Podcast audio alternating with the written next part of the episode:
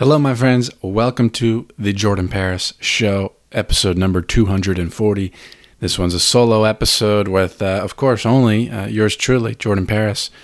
So I'm here today. I'm enjoying my day. It's been a great week. I'm hanging out up in somewhere in the northern part of Florida, living with my girlfriend for a couple of weeks whilst I wait for my new home to be ready at probably the middle of March. I'm really excited about it. I've, I think I've probably mentioned it a couple of times. I mentioned it to everyone. I'm, it's just ridiculously exciting as a first time home buyer, homeowner. And I've been on Wayfair for like two, three, four hours a day. It's kind of crazy, kind of unhealthy. My eyesight gets blurry by the end of the day, but I love Wayfair. I think it's the greatest thing since sliced bread and I'm like Mr. Furniture, Mr. Wayfair right now. It's really fun. Besides that, the TED Talk I was supposed to, uh, I'm recording this, uh, what is it, a couple of, yeah, two, I'm recording this on a Thursday. I was supposed to give my TED Talk two days ago on Tuesday, as you may have heard in my episode with Dr. Brian Keating. I told him in passing, I complimented how great his TED Talk was and how it was inspiring for me, giving a TED Talk exactly a week from today, the date I was talking to Brian. And of course, yet again, it was postponed. It's been postponed now more times than I can even count on one hand, more times I can even remember. Remember, this talk was supposed to be given on March 21st or 22nd of 2020, and it's been postponed many times since then because of coronavirus and other things. And so with that, I this one was canceled. I was going to give it in front of a, a, the Turning Point USA club at uh, one of these at a university up here, and I was going to give it uh, in front of people, and it was going to be great, especially since we're all supposed to be like giving talks with just a videographer. Like since we're not doing it on site anymore at TEDx Wabash College, we're just supposed to get with a videographer and do it in studio or something like that, just you and a videographer. And that's really boring and stupid. And it just gets rid of the whole human to human dynamic when you're speaking in front of a crowd. It's just a very different dynamic. It's very different for the speaker. You talk differently. It, you, you, I, I feed off the crowd. And so I was really down and out about having to give it in front of just a videographer. It's going to be really crappy.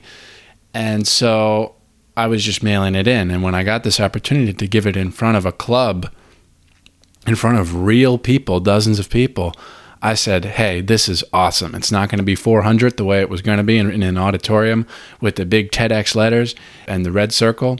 Although I did just buy, I, did, I bought a five by five red carpet circle, the exact one that they use at uh, this particular TEDx conference that they've been using the past few years. So I have that and I won't.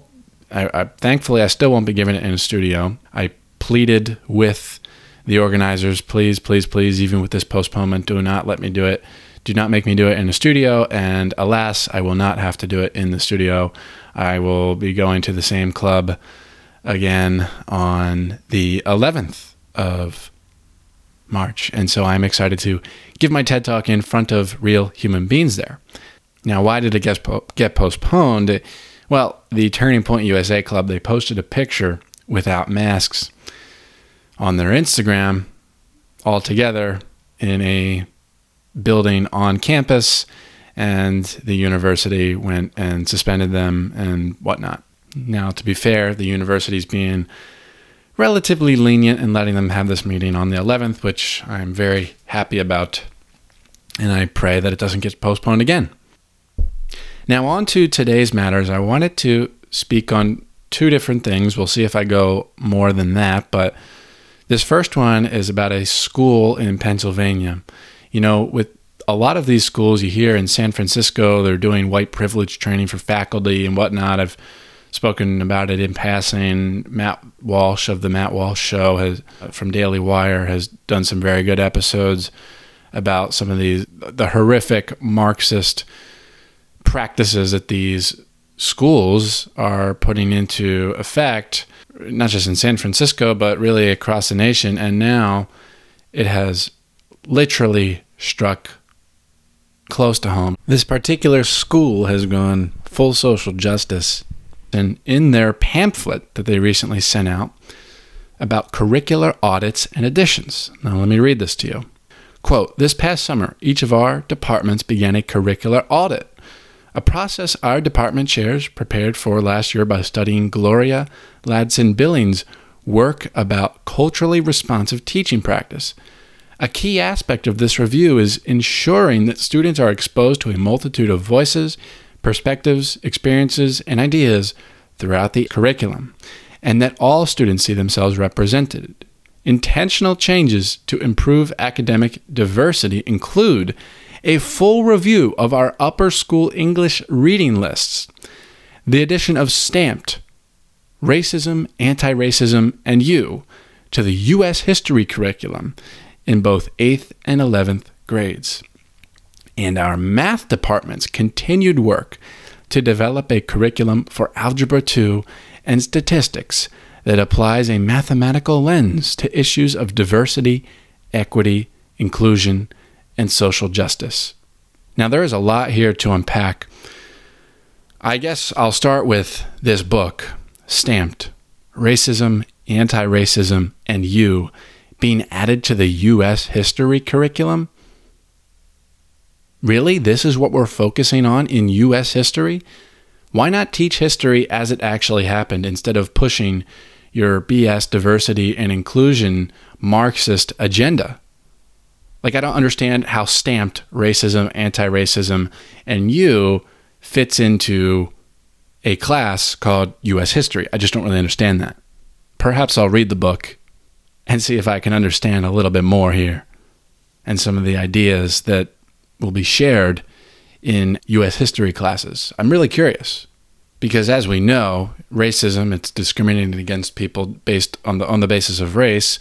Well, it's funny that anti-racism pretty much has the same definition in my book, discriminating against people again on the basis of race. Except in this lens, it's usually framed as positive discrimination, like giving minorities the vaccine first and not allowing white people to have the vaccine first, or segregating dormitory halls based on race. This is what anti racism is here in America in 2020, 2021.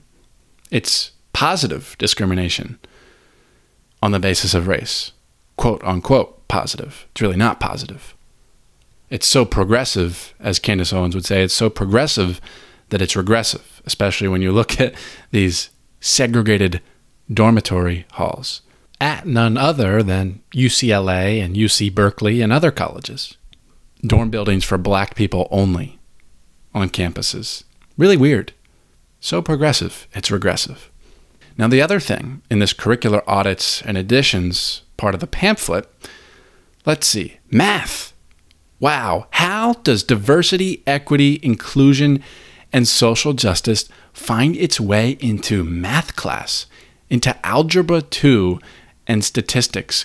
Can we just focus on the math instead of pushing your Marxist ideology of diversity, equity, inclusion, and social justice? Social justice, the parasite that has literally infected every institution in math classes? What sense does this make? I'll answer the question for you. It makes no sense. And notice as well that they don't use the word equality, they use the word equity. Equality, of course, is equality of opportunity, a wonderful thing. If they said that, perhaps I wouldn't have as big of a problem with it. If Joe Biden was going around using the word equality, perhaps I wouldn't have such a problem with it. But instead, Joe Biden, the like, this particular school, they're using the word equity which is equality of outcome, aka socialism. That's what equity is equality of outcome, not equality of opportunity. Now, below the curricular audits and additions section, there's a picture of four people on Zoom with the caption A highlight of July's virtual summit on racial justice. This is what this school is doing. They're they're having summits on racial justice. Which and, and, by the way, meanwhile, my my brother's university, they're having the founders of Black Lives Matter on Zoom. I believe they did that towards the end of summer. they hosted a, a similar summit on racial justice. Anyway, back to this school and their pamphlet here. A highlight of July's virtual summit on racial justice was the Real Conversations About Race series, each featuring a presentation and Q&A. The series included centering race and gender in school. I wasn't thinking about race and gender when I was in school. I was literally colorblind. I was gender blind. Is either you get along with people, you get along with that person, or you don't, and it doesn't matter what their race or gender is. It has no relevance. So why do we need to center race and gender in high schools? Why do they feel the need to do this? We all have equality of opportunity. Men, women, black, white, Asian, we can all do wonderful things. There is nothing stopping us. Anyhow, back to the caption. The series included centering race and gender in school, raising anti racist children. Again, we know what anti racist means. And naming, honoring, and healing racial trauma. Healing racial trauma. You mean the racial trauma that you literally incited, the racial war that you incited? It's weird. In an odd series of events, the people that literally poisoned the water have reappeared, claiming they can fix, they can clean the water. Super bizarre. This is a Marxist institution of social justice indoctrinating young people, unknowing, unassuming, innocent young people at rapid rates, all for the low, low, low cost of $40,000 per year. How great is that? What a deal. Now, I'm fairly certain that there are conservative parents that unknowingly decided years ago to send their child to this school. And I wonder, why not take your child out of this school? You're paying $40,000 per year for her to go to this Marxist social justice factory, turning out social justice warriors like it's some assembly line. You're playing Russian roulette with your daughter's values. And it was a tough, tough decision. It would be pretty painstaking to pull your child away from all the friends that they've made over the past few years for certain. But at the same time, we're really playing Russian roulette with her values. And what's more important, being cool or being a successful person of principle and morals? Not the preachy, self hating bullshit that this school is teaching. They want all white people to hate themselves. And so I think about it. You know, what if I went to one of these schools and I got indoctrinated and I, I fell for it? I started drinking the Kool Aid. Well, I would never realize what hit me after a few years in that school. And I'd probably be a leftist right now if I went to that school. And again, I wouldn't know what hit me. I would just think that this is the way I am. But say perhaps I got a taste of that school one or two years, and I was taken out of that school. And, and it sucks in the moment. It sucks when, in the beginning, when I get taken out of that school, I get taken away from my friends. So, yes, it would suck, but five, ten, fifteen years down the line, realizing the bullet that I dodged would make me so grateful. Like, wow, Dad, thanks for taking me out of that school. I never realized how poisonous and terrible what they're teaching was. I never realized the damage that it causes to society as a whole, the damage that that mindset inflicts on people, on individuals. Thanks for taking me out of that school. I hated it then and I hated you then but I sure as hell don't now. Perhaps taking the action to take your child out of such a school would be an act of delayed gratification in this way. So, again, what's more important? Being cool now and developing a mindset of self hatred and anger and pent up aggression and life is not fair and victimhood? Or is it being a smart, intelligible person of principle and values with a good head on their shoulders, even if it means sacrificing friends in the near term. Only in the near term, that's it. And this is, I believe, the question that many parents have to answer. It's certainly a question that I will have to answer as a parent one day. Do I want to send my kid to a government run school that is public school? Do I want to send them to somewhere like FGCU, where I went to college, when it comes time to go to college, and play Russian roulette with their values? Or would I rather have them be homeschooled? And with homeschooling, there's always the concern of, oh, well, they won't have friends. They'll be lonely. Okay, well, what's more important? Being cool, or is it being a person of principle, morals, virtue?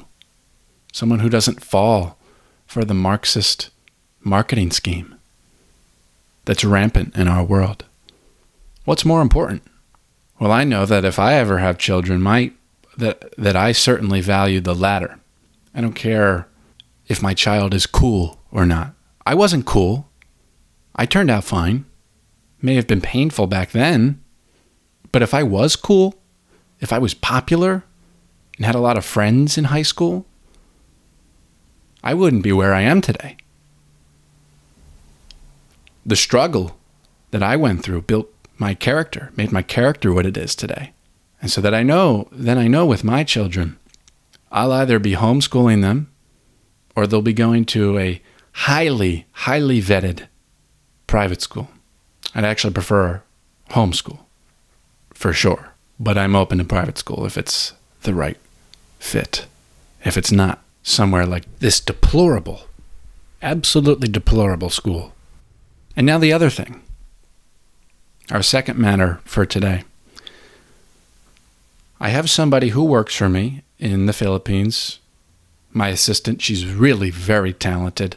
I love everything that she does. She's so talented at so many things, one of which is her communication skills. And about 14 hours ago, in the middle of my night, her day, she says to me in a message on Basecamp, our project management software that we use. Hey, Jordan, are you open to a chat about something? I accidentally joined a clubhouse room, which is totally my fault, and hung out a bit. The hosts and mods were talking about diversity, Black Lives Matter, etc. This is outside of work, so before I proceed, are you cool with me opening up about my experience with a black woman who tagged me as a hater after I messaged her? I can send you screenshots and tell me if anything I said was hateful, and I was given permission to share this. Before I get to that, a little bit about the room she was in. Julian provided a little bit more context as to the room and the discussion. She said it's all about black people, racism, and all that. FYI, there were a lot of moderators, a lot of speakers, and listeners in that room. All of them were trying to talk and make their point on the matter at the same time. And since there were, were a lot of moderators, when this black woman talked, she got muted a couple of times and was being pushed back to the audience. I think it happened twice to two other speakers. Not really sure since it was turning into a big mess. So what happened was the room ended. Not sure who ended it. On my clubhouse feed, I saw another room created Who Ended So and so's room? And I thought there's part two of the mess. I entered the room and continued listening. The same topic, all about black people, the black community, race. There were people speaking who had good points, but overall, everyone was agreeing and disagreeing, and it was a whole big mess. Are you with me? LOL. So, bottom line there is that these rooms were chaos. So, she messaged the woman who hosted the group on Instagram at Porsha Belle. P O R S H A B E L L E. My assistant, always lovely, she says, Hi, Porsha.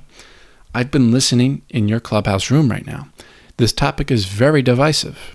My take on this is not to be too sensitive. Racism doesn't just happen on black people only, it happens to everyone. I'm Asian and it happens to me a lot. It happens even to white people. Let's not talk about color, make judgments whether we're white, brown, or black. It's just about good or bad people. And we're all both good and bad. I think we should be thankful that we're in the most diversified era ever now. Let's be thankful of the people in our history that made it happen, and more people making it happen now. Let's spread love. Let's not spark anger and make groups and divide people from this discussion. So there's my assistant catching on to cultural Marxism. These people are race obsessed. Literally everything in these people's worlds is viewed through the lens of race. They are inciting a race war where there is none, where there is no data to back up this supposed race war. But they keep sparking the anger, the poison, the hatred, the division, the fighting. They keep talking about problems that don't exist based off no data or inaccurate data, data that doesn't exist at that. My assistant continues in separate messages here. Let's see color like a rainbow. Different colors combine into one. That makes it beautiful. It's our differences that makes it beautiful. I just feel like there's so much hate around. Let's not add more. Let's spread more love, please. Porsha, who of course advocates for diversity, equity, inclusion, love, and peace and social justice, she says, so and so, get to know me more because there's some confusion about who you think I am. Also, black people are the only ones who cannot be racist, and racism only exists for them. Thank you. My assistant said, I'm sad that you feel that way. Racism happens to everyone. Porsha, she says, also, I spread love, a lot of love, which is why my stage is diverse, and why I go hard for the Asian community and all communities. But she just said that only black people are victims just a few seconds ago. Anyhow, my assistant replies I understand. I don't have anything against you or your movement. Hearing everyone talk on the issues, I'm seeing everyone wants to make a point. We all have points we want to make. There are a lot of people wanting to talk. On the previous room, there was so much rudeness from people. And thank you so much on going hard for Asians, too. I love the room and your push for diversity. But thank you for hosting the room. I think I can't complain since I chose to enter, lol. Great personal responsibility for my assistant. She goes on, I know your motive is for the good of everyone. Thank you for hearing me out. By the way, I question whether her motive is for the good of everyone. I think it's really for the good of herself and getting attention more than anything else. Anyway, thank you for hearing me out, even if we don't know each other. Spread love. God bless. And then she continues again in another message. Before I really let you go, just one question. And this is an amazing question, by the way. Here's a question How do you or anyone from our diverse community feel after all of this? Do you feel better? getting closer to each other, loving everyone, or are you hating more? I think that this can be a rhetorical question. We all know the answer to it. These discussions only lead to more hatred, anger, and resentment towards the white man. So, anyway, Porsha replies to this series of messages and the question that my assistant asked. Hope you heard my message now uh, she's the, there's no punctuation here, so it's hard. Hope you heard my message. Now you stop messaging me with your hate, please. Thank you. My assistant replies, Thank you for the message. My bad. I chose to enter the room and got tagged as a hater. I don't hate you. Still, God bless. Here, let me just add just because someone disagrees with you doesn't mean they hate you. A lot of times in this age of social media, we call people haters, quote unquote haters, who really just disagree with us. That's all they really are. They're not being rude about it, they just disagree with us, and we classify them as haters falsely. I think it's in part due to the avoidance of cognitive dissonance. Anyhow, Porsha replies, Yeah, because you don't know me, ma'am. You're assuming things that you have no clue why the room was created. I speak on allyship and inclusion with the Asian community and educate to stop Asian hate. But again, I thought you said that racism only happens towards black people and that black people can't be racist. You just said that. Anyhow, Porsha says more. But you will not come in my space with your talk. I don't appreciate it. She's just asking questions, voicing her opinion just about as respectfully as anyone can. I mean, my assistant has almost no ego. Her ego gets in the way of nothing. She doesn't hold grudges. She doesn't get angry at people, at least from what I know. She's certainly not angry here. Anyway, my assistant replies, All right, sorry for making you feel that way. Just a tiny voice here. I don't do talking anyway. She doesn't. She's very much behind the scenes. Just wanted to reach out and let you know how I feel. Not well received, but thank you for your time replying. And my assistant sends me all these screenshots and says, Now tell me if that was hateful. I said, What's happening here is that she's projecting her own hatred and pent up aggression onto you. She's seething with rage constantly. And my assistant became her outlet.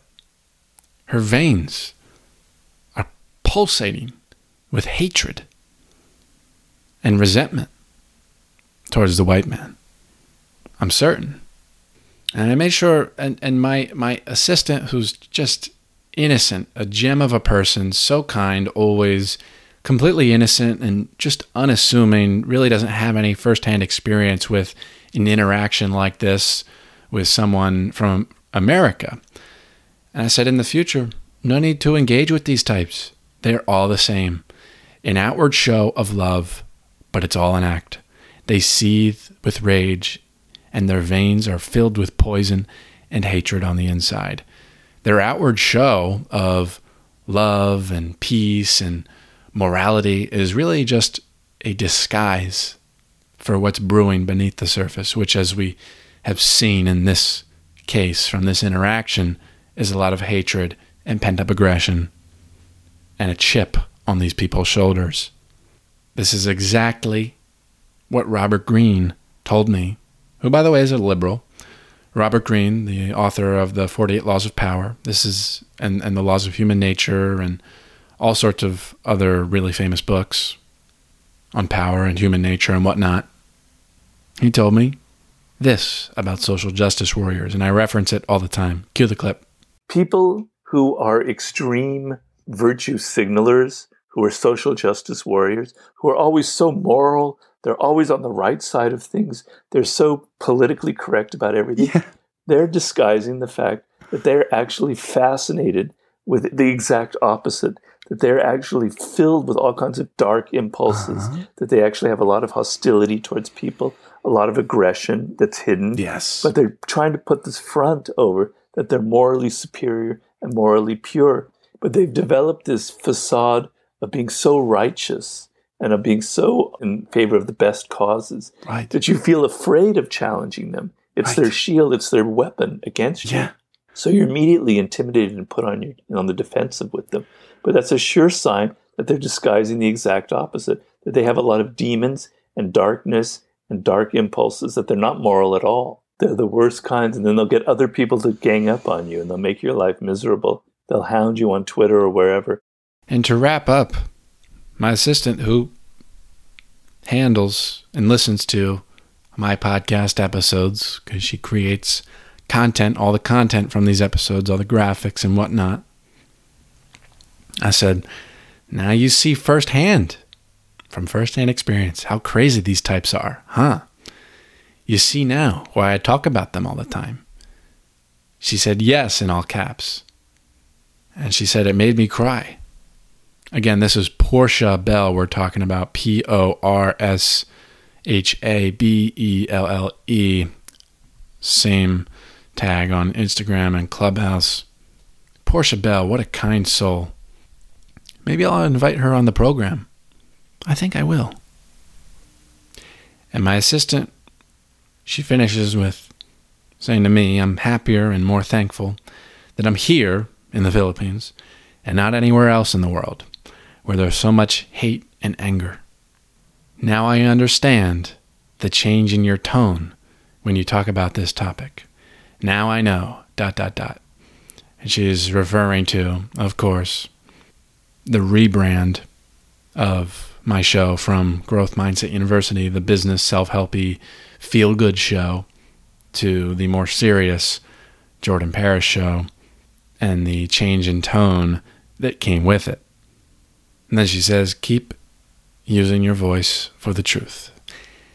That I will, that we will. And I encourage you to join in the battle of ideas as well, because it takes all of us not being silent, each and every one of us using our voices, speaking up against tyranny, Marxism, self hating ideologies, class warfare, social justice. If we're silent, we're just going to continue to get steamrolled. And if we use our voices, perhaps we'll inspire someone else to use their voice, inspire someone else to speak up, and we will then create the positive ripple effect that we need right now more than ever if we want to keep our country, the United States of America. Please use your voice. Don't stay silent. Use it or you're going to lose it.